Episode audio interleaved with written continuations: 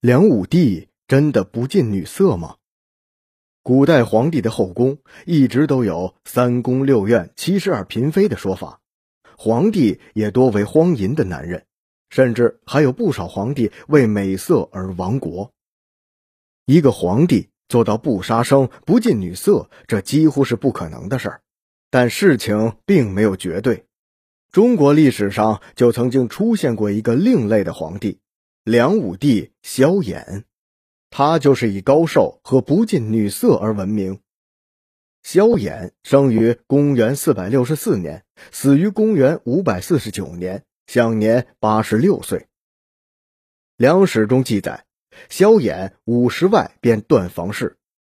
天监12年，也就是公元513年，萧衍开始不与女人同屋。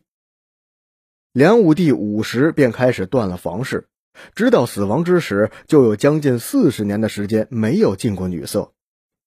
然而，萧衍真的是40年不近女色吗？萧衍是南北朝时期宋、齐、梁、陈中的梁国的开国皇帝。公元502年，萧衍斩杀了东昏侯萧宝卷，逼迫其弟萧宝融禅位于自己，并建立了梁。南史《齐本纪下第5》中记载，东昏侯的后宫美女如云，佳丽多多，其中最漂亮的有两个妃子，一个叫潘玉儿，一个是于妃。萧衍当了皇帝之后，不仅接手了东昏侯的江山，也接手了东昏侯的后宫。萧衍也很喜欢这两个美女，但是在大臣的力劝之下，不得已而杀死了这两个宫中最漂亮的女人。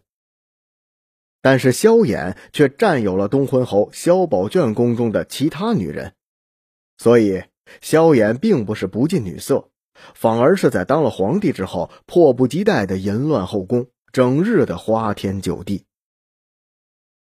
萧衍一生有7个儿子、8个女儿，其中萧宗和萧绎都是由东昏侯的后宫妃子生的，甚至萧宗还相传是东昏侯的一父子。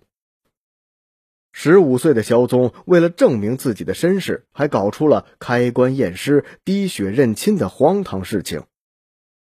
证实了自己的身世后，萧宗开始心怀异心，在梁北伐的过程中，他弃军叛逃，致使梁军大败，北伐严重失利。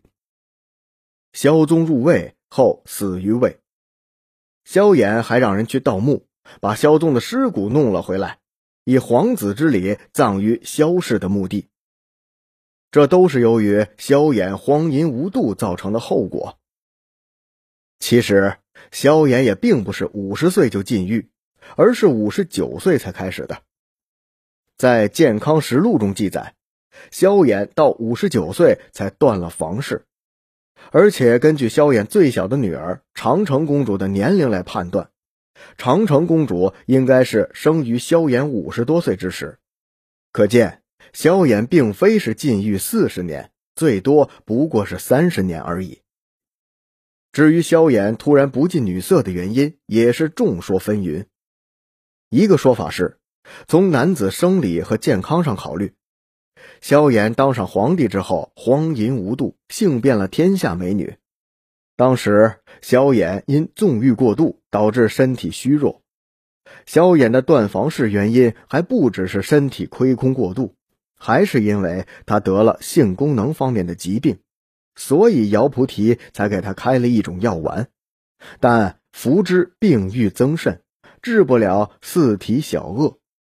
可见这个小恶并不是小病。所以萧衍禁欲的主要原因就是在于性生活过度而导致不举。另外一种说法是萧衍因信奉佛教而禁欲。萧衍刚开始信奉佛教的几年并没有禁欲，但是却常年吃素食。常年的营养不良加上喜好女色，萧衍的身体亏空得更为厉害。后来萧衍从佛教除二障的戒律中得到启发，决定禁欲。归根结底，萧衍数十年不近女色，其实都是出于对自己健康的考虑。并没有什么神圣的理由。